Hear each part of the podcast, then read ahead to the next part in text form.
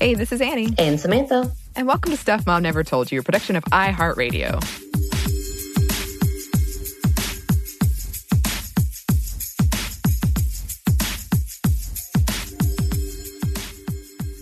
Today is a special episode for several reasons, but the the number one might be that we are for the first time recording from our home studios. Yes. So, Samantha, why don't you describe to the listeners where you are recording from? Well, I think I've already showed a video uh myself trying to set up this amazing, amazing equipment. Oh, top notch. Um, thank you. It was a 16 minute video, which should have been a two minute video. oh God, mine. If I had recorded all of mine, it would have been very long and a lot of cursing. I lied. I said it was a little cursing. It was a lot. I do like that. The, there were several listeners. I'm like, yes, thank you. Keep it real. Show the struggle. and it was we a try. struggle. Um, I am now in my dining room. I have kicked out my dog because she is too loud. And when she hears any noise, and especially with me being around almost all the time now, I think she's hyper aware that something is happening.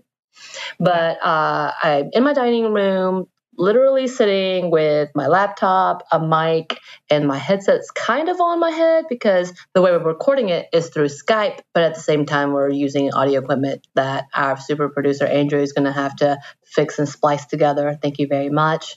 Yes, um, I'm definitely in pajama pants no bra, oh. a little bit of wine. I mm-hmm. did, I did at least brush my teeth and wash my face today, though.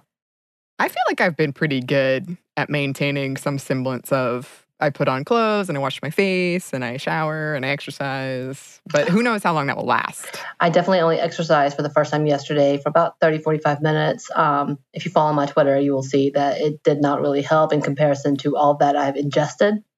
Mm, Just saying. Mm-hmm. Yeah, yeah, that is a struggle. yeah, I uh, am recording from my closet. Yes, I see all the games. Yeah, there's games and books and mostly costumes. This is my costuming closet. You have um, a really big closet. Thank you. I don't know why I feel so proud yeah. to have a big closet. Go ahead. A lot of people who have visited my apartment don't even know this exists. And then when I show them, they're always like, oh, wow. Um, but uh, yeah, it's it's cozy. It's cozy. I uh, I put a I posted a picture as well if anyone wants to see it. Um, but it is right next to a window, and I've done my best to soundproof. But if you hear birds or traffic, uh, just bear with us as we work out the kinks right. in this system. So how how is your uh, quarantine going? I will say I have been a lot luckier than some. I do have a partner. I think I've talked about him a little bit. Uh, where he is around because he's literally my downstairs neighbor. Yeah, that's a whole big story. And so essentially, we live together but don't. So we can be away from each other, mm. but together. Oh, yeah, yeah, yeah, yeah. So it's a perfect little setup. I will say that. I feel like I'm, I'm definitely getting antsy.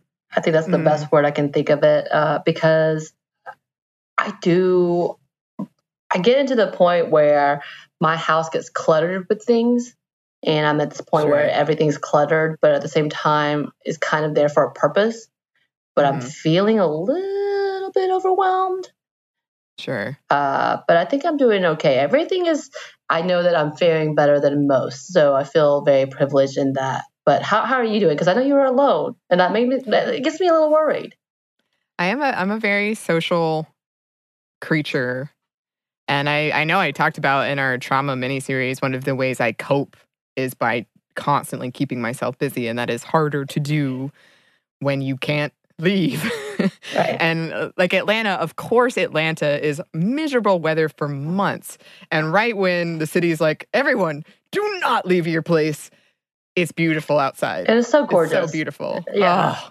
Oh, um, but I have been staying in touch with people and we're working on, you know, the virtual watch parties. Samantha and I are talking about doing some of those ourselves. So finding these virtual ways to to have company and to keep contact with people has been really really helpful. Right. I think if people, I will say, I do love the fact that we're almost more in touch with each other now than we were I know. we were before because we're like, hey, um, and I was talking about a previous episode where we have just a uh, an app, whether it's the GoToMeeting, Zoom, whatever, and we have it up all day. Not necessarily because we're watching and talking to each other all day, but the option of, hey, this is which is silly. Yeah. This silly thing just happened, and we've right. never done that before. But now that we're like, oh, this is what we can do now that we are absolutely all alone or with only the one person who may not understand what we're talking about in comparison to. So that has been kind of nice to see. I, I mean, when it comes down to communication wise, it's been nice to see in trying to bond with each other. And I will say, yeah, this definitely has brought in a whole level of, I think this is when people talk about going in through like a military service together where only you guys know what it feels like to be in that weird situation. This quarantine life has kind of put us all on that same page. Yeah, like globally. yeah, it really has. It has. Um, and I did want to, a quick note before we get into our episode. Um, did want to say we were pretty far ahead before this happened. Right. Um, so you're going to hear some episodes that we recorded in the before times. Right. Um, come out after this one. Uh, and I think it will be pretty obvious which ones those are. But just wanted to put that out there. We are doing our we are doing our bit. We're quarantining. We're social distancing.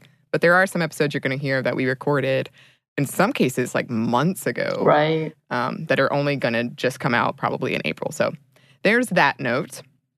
And uh, relevant to this episode, which is a, a book club episode, I remember when we first said like, let's we're going to make this book club happen. We both had concerns about, well, how are we going to read one book a month? And now I'm kind of like, hey.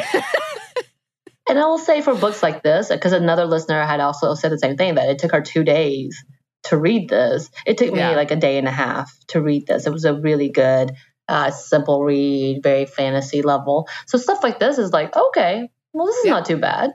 Yeah, it was a quick read. So what we're talking about for this edition of Book Club is Ash by Malinda Lo. And uh, Samantha and I are doing it with wine. Yes, we are definitely making this an official book club book club by adding our own little beverages. And for those who don't drink, I hope you're listening with whatever sparkling water you want, just a regular water, iced tea, hot tea, whatever. Just join, cuddle up, and imagine this as our book club together our book club together. I love it. And this was actually a listener recommendation from forever ago when I asked for LGBTQ plus fiction. So thanks to the people who wrote in and suggested this one. And always, always, always keep those recommendations coming. We need our next book for next month's book club. We need our next movie for Feminist Movie Friday. Please send in your suggestions. Yes. But for today, okay, Ash, let's talk about the plots. Yeah. So the story is a reimagining of the Cinderella fairy tale, complete with fairies and magic, split up into two sections, which is the fairy and the huntress. It's a tale of loneliness and love and magic. It follows Aisling, or Ash, and it opens with her mother's death as a young girl. And it's clear that they are very close, and the death really impacts Ash. And I wanted to put in here one of my worst auditions ever, and that's actually quite the feat because I've had some bad auditions, was for one of the stepsisters in Cinderella. But to be fair or to not be fair, I was trying to get out of band practice. I actually didn't really care. I just knew if I auditioned, I didn't have to go to band practice. So. Oh, that's fair. Yeah. Uh, when I we had um, Into the Woods with one of our plays, and I played the mother of Jack and the Beanstalk. Oh, that was pretty funny. Oh. I'll say I, I feel like I was pretty funny. I got a lot of laughs that I do remember. But to go back to the name Ash, obviously, is a reference to the Cinderella fairy tale where she's falling asleep in the ashes or cinders of the hearth. And according to Lo, it also means dreams or visions. And Ash has a lot of those throughout the story. It's definitely intertwined throughout. Oh yeah, um, and and we um, we forgot to mention, but we were accidentally timely with this pick because uh, 2019 was the 10 year anniversary of this book. Yeah, so they, they re released it. Um, it seemed really perfectly timed. Yeah. Um, but anyway, the world it takes place in is in the middle of a transition between the old fashioned ways of magic and those that believe the stories of magic are all fairy tales. Ash's mother, Eleanor, fell into the old fashioned camp and she was what was called a green witch. They created potions and they cast spells, some of which her mother recorded in books that later become a huge comfort to Ash when Ash finds them. She also left behind books of fairy tales that Ash reads pretty much every night. One in particular is her favorite about about a girl who essentially dies to live in the fairy world. She chooses kind of eternal sleep, I think, mm-hmm. uh, to be in the fairy world as opposed to existing in the real world. Mm-hmm. Um, Ash frequently sleeps by her mother's grave, hoping to see a fairy and believing that the fairies will be able to reunite her with her mother. And then her father, meanwhile, fell into the more logical camp. Soon after his wife dies, he leaves for the city of Royal City to do some trading, leaving Ash at their home in Rook Hill on the border of the mysterious wood with a capital W, a place stories say is home to all of the fairies. And when he returned, it's with a new wife named Isabel and her two daughters, Anna and Clara. Ash is obviously unhappy with the situation, feeling as though it was a betrayal to her mother. I can see that. And she continues to search the woods for the fairies and finally makes contact with one. He instructs her to leave, angrily calling her a fool for looking for them at all. Right. When Ash returns home, she discovers her father has fallen seriously ill. One of her mother's friends and fellow Green Witch pushes for treatment of the old ways, telling Isabel if she calls a physician, it will make things worse. Isabel ignores her, and soon after, Ash's father dies. She and her stepmother and stepsisters move into Isabel's house called the Quinn House at West Riding, which is five miles outside of Royal City and is the famous staging ground of the Royal Hunt. These hunts are always led by women called huntresses, which is awesome in yes. this way. So soon after, Isabel informs Ash that her father left behind a series of debts, and to pay them off, she demands that Ash works as a servant. And she works from dawn till dusk, dealing with her stepmother's cruel treatment and abuse that it often involves striking Ash and locking her in the cellar. But at night, she reads the stories her mother left her. When she can, she sneaks out to the woods searching for fairies in a way to bring her mom back. And she again runs into the fairy she met earlier. He's intimidating and mysterious and gives off an air of danger. I'm not to lie. When I read this, I kind of thought of like the Twilight level of sure. Edward. yeah, yeah. I, I did wonder that. So throughout the series, uh, she has a lot of meetings and she learns his name is Sheen and she begs him to take her with him to the fairy world, but he keeps saying it's not time yet. Also, shout out to Malinda Lo for having a section on her website on how to pronounce all the names. I really appreciate that. We need those, obviously. We, any anytime you can write out the pronunciation of things, thank you. Thank you. Yes. Um, so years go by. Ash becomes very familiar with the trails of the royal woods. She continues to meet with Sheen, and they develop an uneasy friendship, I guess. At the same time, Anna, the oldest daughter, becomes of age, which means Isabel regularly takes her to the city to find a rich husband. And they are very transparent that that is what they are all about. Anna bickers with her younger sister about it, kind of insinuating that the younger sister doesn't know anything. They are both excited, though, at the prospect of meeting Prince Aiden. One day, Ash falls asleep in the woods, and when she awakes, she sees a woman drinking from the river. They make eye contact, and the woman smiles before disappearing into the wood, and Ash later dreams about this woman. Ash is taken to the city to act as a servant for her stepfamily during Yule. There she meets fellow servant Gwen and they become friends. It's really nice to have a few characters who actually like her. Thank you. Yeah. Because uh, yeah. it's so dark. So uh, they attend a party for the servants and Ash sees the woman from the wood and realizes she is the royal huntress. Yeah. Um, and Ash sees her again later and is sad when she leaves the party early. Feeling lonely, Ash skips out on the party too. And that night, Gwen probes Ash about her feelings about men, obviously, and who she wants to marry. And Ash, feels uncomfortable, unsure. And the conversation makes Ash think of a different kind of love, and she obviously desperately misses her mother. Gwen gives her a spell meant to give her dreams of her future husband. Ash takes it, and then they return to Quinn House. The morning after they return, Ash gives the spell to her stepsister Anna, um, and it does not work. And Anna angrily calls her rustic. Ash goes out that night to meet Sheen, who tells her that he knew her mother. Um, he protects her from other fairies, informing them that Ash belongs to him. But still, he tells her it is not time. But he does give her a medallion to wish for impossible things. Enter the Huntress. Mm-hmm.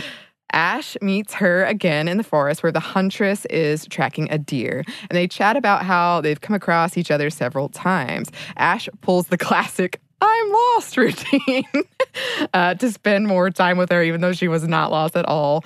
Uh, we learn the huntress's name is Kaisa and that they both share a love of the forest. So during this time, Anna begins courting a man, or a man begins courting Anna, leaving Ash alone at Quinn House more often. Yay. This allows her more time to wander into the woods and hang with Kaisa. Kaisa offers to teach her how to ride a horse, and they spend several afternoons riding through the forest. Kaisa provides the horse and clothing, saying, You can't ride a horse in a dress. I guess that's true. You can, but it's difficult. Yeah, I feel like I that hear. be a pain. I, I don't ride horses, so yes, yeah, maybe. No, I don't either. Uh, they become closer, and Kaisa divulges some of her history and how she became the royal huntress. And she tells Ash her favorite fairy tale, a story of a huntress who fell in love and made a deal with a fairy to make all this happen. And the deal required her to spend time with the fairy queen, as, and as time passed, the huntress instead fell in love with the fairy queen instead of the one that she was going after. And the fairy queen loved her as well. Ash is more hesitant, believing her station effectively renders her a nobody, and is also always torn with thoughts of Sheen in the fairy world. She says perhaps one day she'll share her favorite fairy tale with Kaisa, and it's all kind of awkward and sweet and full of UST, who Annie is having to put in here for me because I didn't know what this was, which means unresolved sexual tension. Thank you, fanfiction world. Yes. Thank you so much, Fanfiction World. You've helped me get through this quarantine like you would not believe. um, eventually, Kaisa asks if Ash would like to join her on the King's Hunt, and Ash feels like she has never wanted anything more in her life. So she uses the medallion to ask Sheen to make this a reality because her stepmother would never allow it. He tells her there will be a price and she agrees rather quickly, in my opinion. She agrees.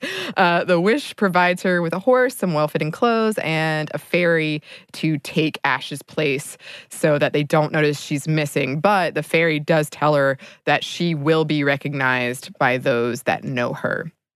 Um, the hunt commences. A stag is caught. Much celebration is had. Kaisa's apprentice lore consistently hints that Kaisa has feelings for Ash. Kaisa and Ash have an awkward goodbye since Ash can't explain her haste and nerves and why she has to leave so suddenly as the magic wears off. And then Prince Aiden, remember Prince Aiden from before? Wait, who?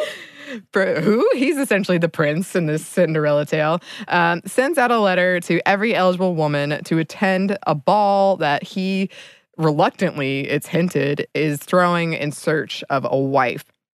Anna is set on being that wife. So, of course, it culminates in Kaisa asking Ash to Prince Aiden's ball, the Soul's Night Masquerade.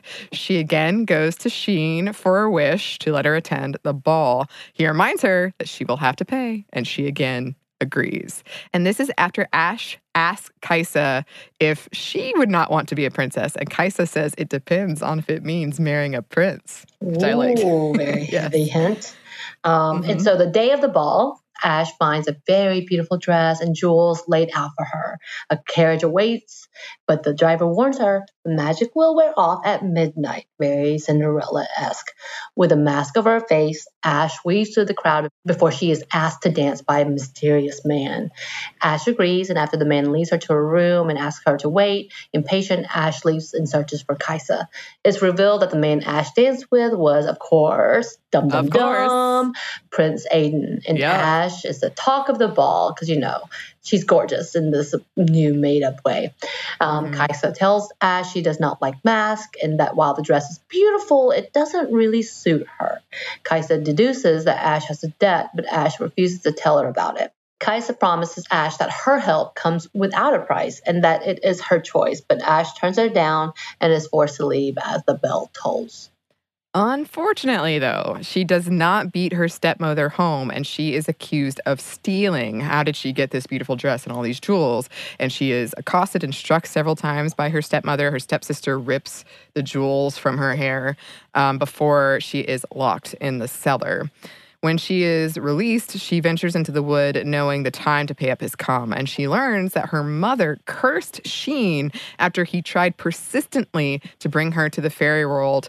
Um, and so she cursed him with falling in love with a human girl so that he would understand love and what it was he was doing and why it was wrong bringing humans into the fairy world against their will unfortunately, he ended up falling for her daughter. Oh no, Ash. Uh, he calls it agony and sees that something has changed within Ash, that Ash no longer wants to give up her life for the fairy world, that her favorite fairy tale is no longer her favorite fairy tale. She wants to live. Right. And Unafraid of her stepmother in the face of possibly never seeing Kaisa again, Ash goes to the ball where the princess to announce his chosen bride. She wades through the crowd in her cloak and servant's dress and asks Kaisa for a dance. Kaisa agrees and everyone is shocked. They kiss, but then Ash admits she must leave and that she hopes that they will see each other again. And I do want to point out that the sister Clara seems to be actually a good character as well.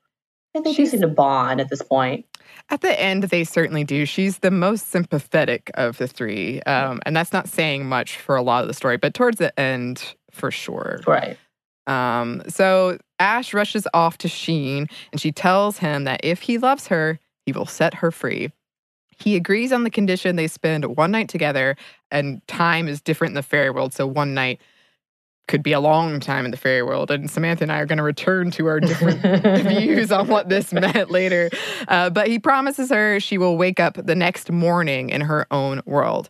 She asks if she will die, and he says, only a little. So the next morning, she does wake up. She goes to find Kaisa and tells her she is free to love her, and they kiss happily ever after. End of story, end of fairy tale. So that's the plot. Um, and now we're going to discuss some tropes and some of our thoughts about it. But first, we're going to take a quick break for a word from our sponsor.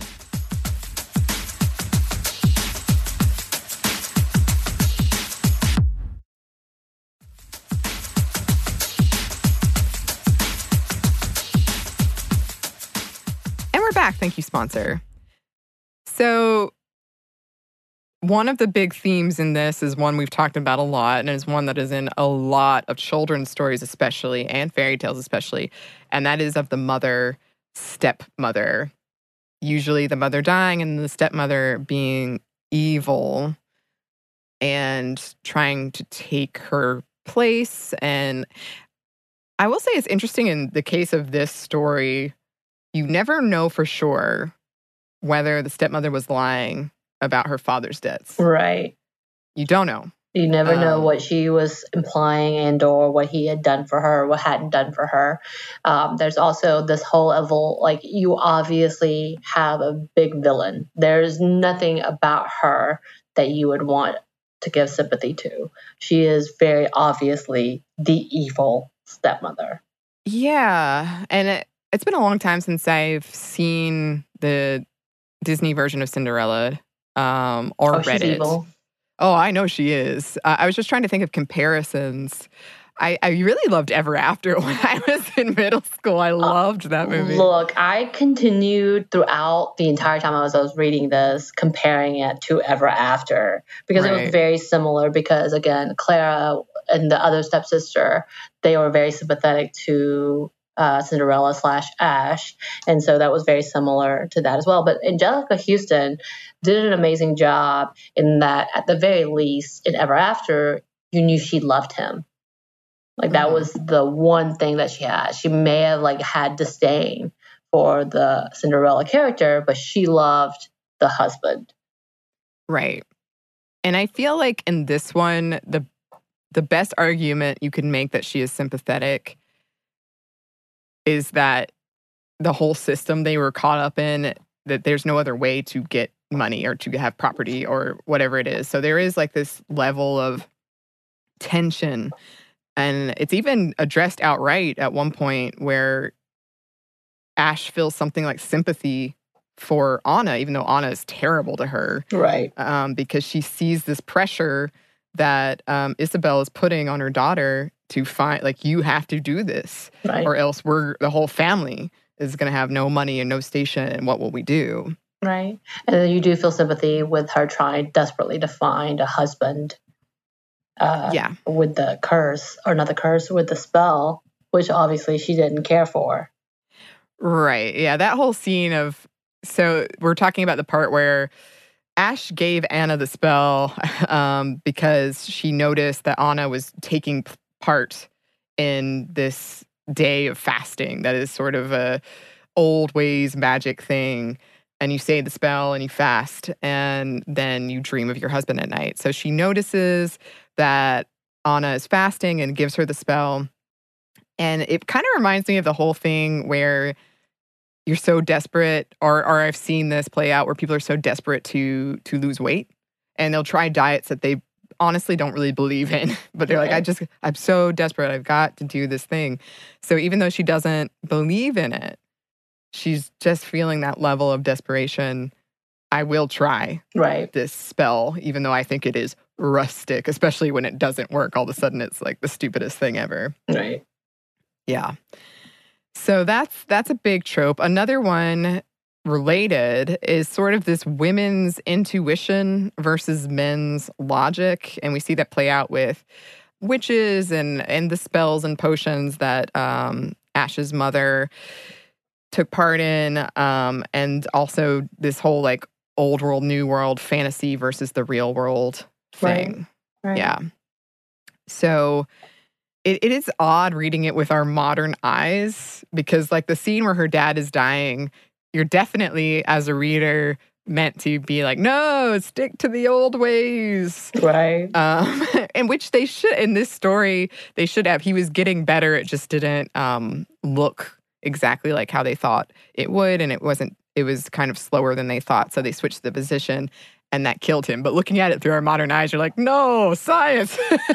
that is very reminiscent of Pan's Labyrinth, if you think about that. Oh, it's been so long since I've seen that. You know, when the mother is sick and she starts putting the things underneath the bed, and the father and the right. husband's like, "No, Matt, like get rid of this. What is this nonsense?" But she was actually getting better, and right. then they got rid of all of that, and she ended up dying. But yeah, it's kind of that same level of old culture versus new culture new technology. Yeah. yeah. Um, and you see it also in Sleepy Hollow. Oh. Yeah, Christina Ricci and her doing the the eye under the bed and people not understanding what she was doing and thinking it was evil. So there there is that. And then also yeah, the the whole thing, the the book being divided into the two sections, the fairy and the huntress, sort of represents Ash's decision she has to make. Is she going to give up everything and go, go into this fantasy world with the fairy, which is where the first half of the book is that, that is her goal. That is what she wants. Or, especially as it moves into the later part of the book, is she going to give up on bringing her mother back on this fairy tale world and be with someone she loves in the real world? Right. The huntress. Right. And I think a lot of that too is also about going through grief a little bit. That yeah. that desperation to go back to and wanting uh, that person that you lost, but sometimes moving past that and accepting what that what has happened and going into a better version of and not for everyone, but that this is a very um, like binary idea, but it is like okay, accepting death and then mm-hmm. moving on to live. Right. Um, and that's what she ends up doing is she chooses the real world and life after she has squared her debts and can enter a relationship fully and openly. And there's one scene in the book, the the jewels that right. Anna tore out of um, Ash's hair. When they wake up the next day, they they're worthless and fake. Um, so there is that whole layer too of fantasy and these these dreams, these daydreams that we have, and what does Dumbledore say? It does not do to dwell in on dreams and forget to live. Mm. It's kind of that whole thing where it's not real. It's all fake. And and uh, one big thing of this book, I will say, is somberness and loneliness. Mm-hmm. Um, that is a theme throughout. So it totally makes sense that she's fantasizing about this, what she believes to be this better world where she doesn't have an evil stepmother and two stepsisters that don't treat her well.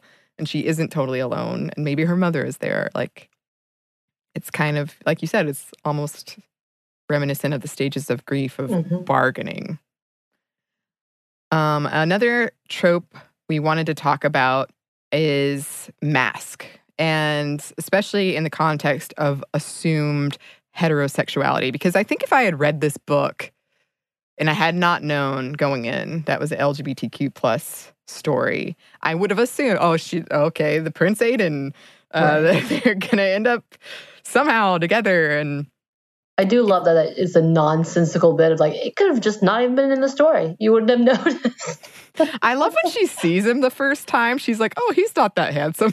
right, like that. This is the guy they're fighting over. They yeah. said he was handsome. Are you yeah. kidding me? I liked that. I'm not gonna lie. I think I had a, like a Seth Rogen picture of like, oh. oh, he's assumed to be handsome because he's got A, B, C, and D. Mm-hmm. But in actuality, he's fine. There's nothing wrong with him, but there's nothing no. really great about him.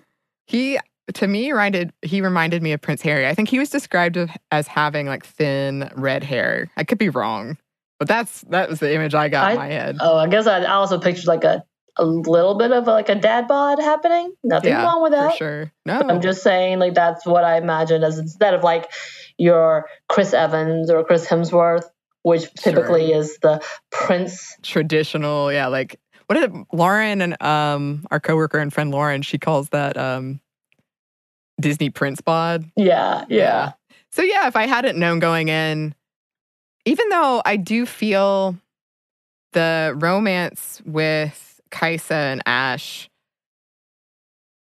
it was very clear when i knew that i don't know if i would have picked up on it otherwise. And I also was thinking, like, if Kaisa had been a guy, it would have changed how I felt about certain scenes because there's one part where she shows up at her house kind of unannounced when she's alone.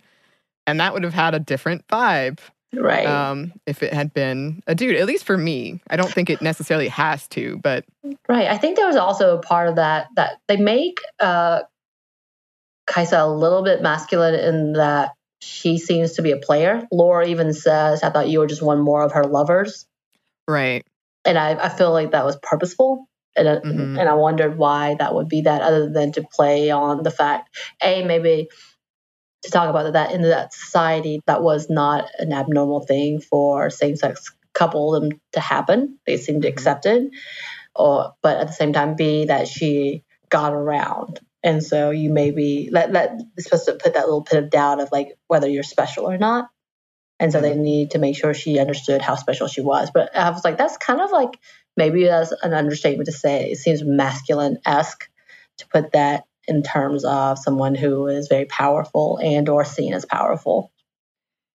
Yeah, and I wonder how much of that is um this book came out in 2009, which a lot has changed since then. Right. And and just a way of being like, nah, she might be interested in you, like you, because um, Ash was kind of, I don't, maybe oblivious isn't the right word, but she didn't seem to be picking up on a lot of things. Right. Also, she was definitely that perfect innocent girl who didn't know how amazing she was or how oh, gorgeous sure. she was. And I'm like, that is an absolute trope in itself where oh, she just doesn't know how beautiful she is. And we see she it, just, but she doesn't. She just needs to wipe the ash off her face. we just need to straighten her hair and take off the glasses. It is funny though, you don't really, or, or maybe I missed it, but I feel like I didn't really get that vibe until someone outright says it when Clara tells her right. towards the, like maybe like middle uh, before that, I wasn't really sure. Um, but exactly. yeah, Clara outright is like, "Oh, you're so beautiful. You're so much better than Ana." yeah, I think that's exactly where we were all trying to figure out. Like, and and that says a lot about myself and itself. Like, how good looking is she? Could she get away with this in real life? That, uh, um, yeah. You know, and it could also talk about ableism and the fact that she is able to be perfectly quote unquote normal in that aspect. Yeah. Um, and and one of the scenes, the scene where Kaisa says, like, I don't like mask.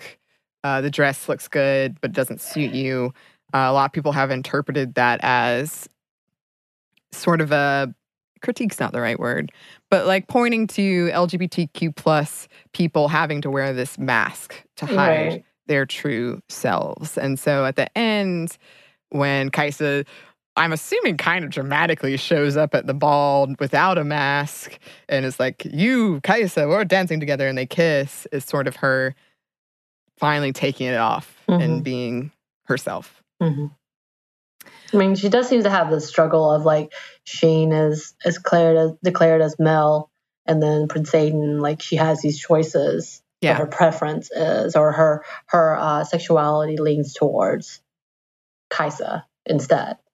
Yes, or that's who she loves. Mm-hmm. Um, and speaking of love, that is another big trope in this whole thing. So there, there's the trope of marrying rich and classism, which throughout Ash feels like she is not worthy of Kaisa because she is a servant. Um, she so th- there is this layer of like I am not in your class, so we cannot be together. And there there's a whole scene where Ash tells Clara, you, you know, you don't have to marry for riches, you can marry for love. And that's sort of the beginning of their tentative truce, even though Clara totally rejects her when she says it the first time because she's like, You don't understand what it's like. Like, there's so much pressure to do this. And if I don't, then how will I live? Mm-hmm. Um, so there's that. And as we talked about, Ash having this pity around uh, the pressure placed on Ana by her mother to marry someone of high status. Um, there's Gwen, who seemingly does not understand that Ash doesn't want to be with someone, particularly a man, um, that it's not her whole thing, that it's not her end all be all. Right. I think Gwen's character is definitely the giggly schoolgirl. Sure. Yeah, she's I I loved Gwen. She's like uh every time you see her she has a different like dude she's after. right. I mean, that's exactly the point. I think she was the comic relief in it all. I did want to talk about the fact that it, I found it interesting when she, in comparison to the hunting outfit that the fairies gave her versus the dress that the fairies gave her, and her feeling, and also being the fact that the boots were supposed to be her slippers, even though she never lost her slippers, but that it fit to her feet so perfectly. Right. Um, and I find that she was more comfortable, which could be a hit or miss um, in conversations when it comes to the LGBTQ expectations um, of dressing in general. But I found that an interesting commentary. Yeah, because the woods was such a big part of who she mm-hmm. was and what she loved. Um, but okay, we would be remiss if we did not talk about what we said we would, which is where Samantha and I had a very different interpretation. And it's really telling of our personalities right. about what happened when she agreed to spend the night with Sidhean. Right. I think I think this is a good time for an ad break. And then we come back in because I think it's okay. a good minute of a conversation. All right. So we'll take one more quick break and then we'll be back.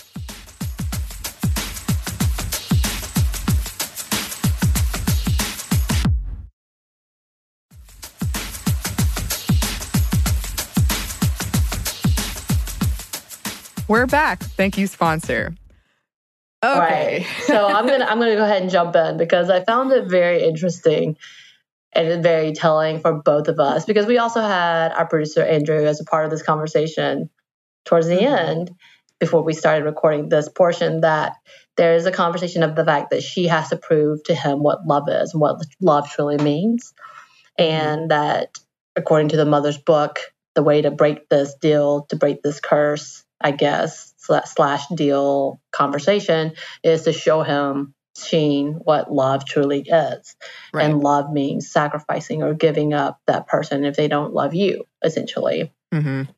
And, but that still promised a night. And we did talk about the fact that the very world, a night might be longer than a night. But in essence, like he grabs her hands and they talk about what this looks like and if she's going to die a little bit, all of these things. So for me, as a very uh, I, I will say it's very heteronormative relationship, but at the same time, you know, and I do enjoy, we talk about sex and what we enjoy and what we don't enjoy. But I'm like, yeah, obviously, part of the giving of the love was her giving up her virginity and, and having sex with the dude um, as to show, yeah, this is love. This is us together. This is giving to each other, whatever, whatnot. And that was my explanation of what he expected from love. And Anney that never even occurred to me. Not once. I never thought they had sex. I just thought they spent some weird time in fairy world. And I was shocked that this was an interpretation. I love so my interpretation of her interpretation was what this is like a 1950s Leave It to Beaver type of episode where they sleep in single beds next to each other and just call each other mama and papa for a little bit and move on in life. Yes. And end of fairy tale. you know, that we should come back and talk about this more in depth because I have been thinking about this a lot. I had a really enlightening conversation with my friend about essentially what is love. Um, and I, I guess to me, love? like exactly, don't hurt me. Had a day was there don't before anybody. Um, but essentially, I think I guess I assumed.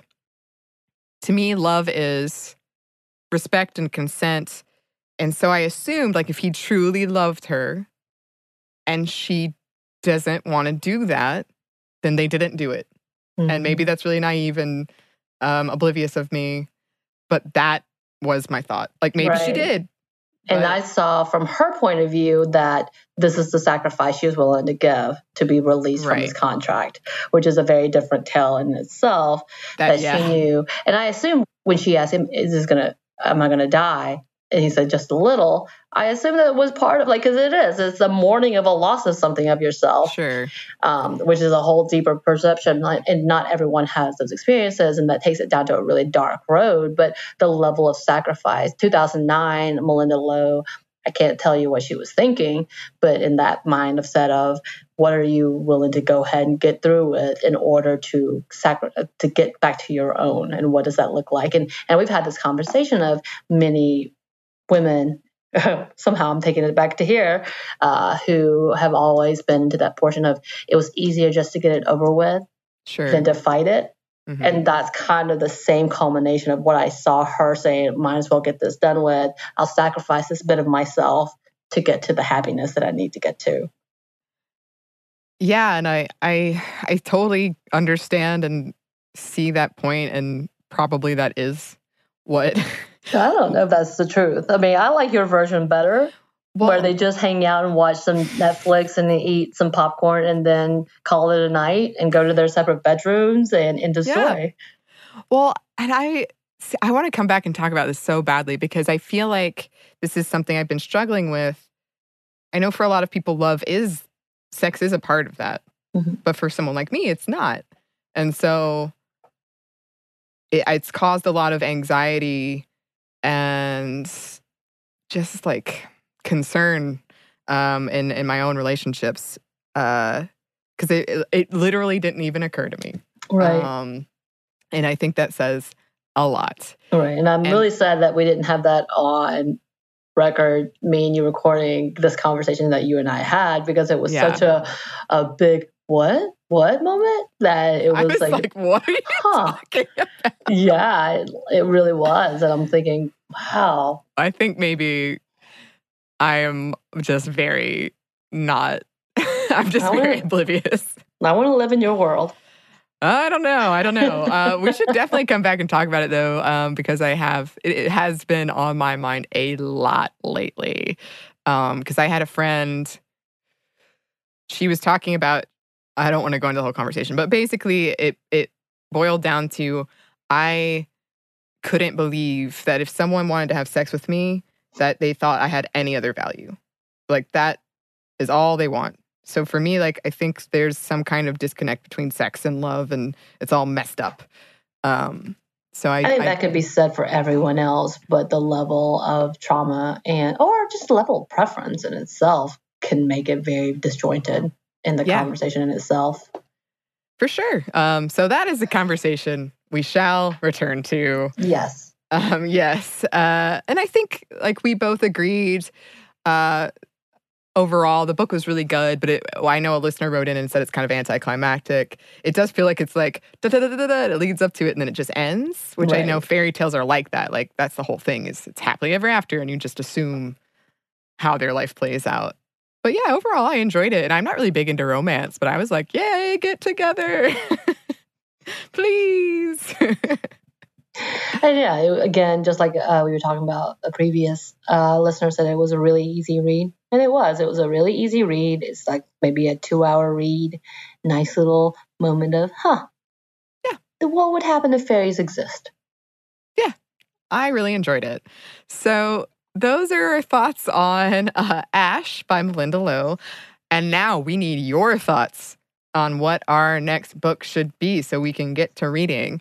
Cool. Um, please, please, please send in your suggestions. Any uh, movie suggestions too for our uh, next Feminist Movie Friday, and any streaming and entertainment recommendations.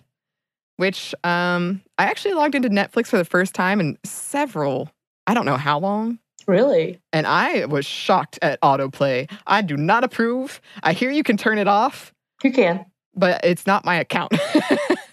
so I'll check with the owner of the account about that. Well, all of Supernatural is on there, Anney. So if you want to start from season oh. one all the way through, it's all the way there. Um, don't tell me about the final season because I haven't seen it. Well, the the newest episode came out this Monday, and they said they don't know when they're going to come back. So Yeah, you might have to wait a long time. Oh no. Well, maybe they'll add it to Netflix. But uh, yeah, so tell us your their streaming recommendations because I've watched the same four shows repeatedly. Mm-hmm. Um, because I'm still sh- in the realms of leaving the social work world, so I don't like anything too realistic or too dramatic. Don't give me those. Mm-hmm. Um, but we need good suggestions we all obviously have already talked about doing a Netflix party yeah. where we get to watch a couple of things. Maybe we could do it as a whole with Sminty because we don't know. I don't know if too many people would be interested, but if y'all are interested, maybe we can have one giant Netflix party. Oh yeah, with our Sminty listeners where we get to just chat. Because I yeah. know y'all are looking for content, something different, and please let us know what you want because we are just as confused. We are, and we'll definitely um, do a roundup of suggestions people send in, and we'll add our own suggestions in case you are looking for some streaming recommendations or other entertainment recommendations. So, if you would like to email us those recommendations, you can. Our email is stuffmediamomstuff at iheartmedia.com. You can also find us on Instagram at Stuff Mom Never Told You or on Twitter at MomStuffPodcast. Thanks as always to our super producer, Andrew Howard. Thank and you. Thanks to you for listening. Stuff Mom Never Told You is production of iHeartRadio. For more podcasts from iHeartRadio, check out the iHeartRadio app, Apple Podcast, or wherever you listen to your favorite shows.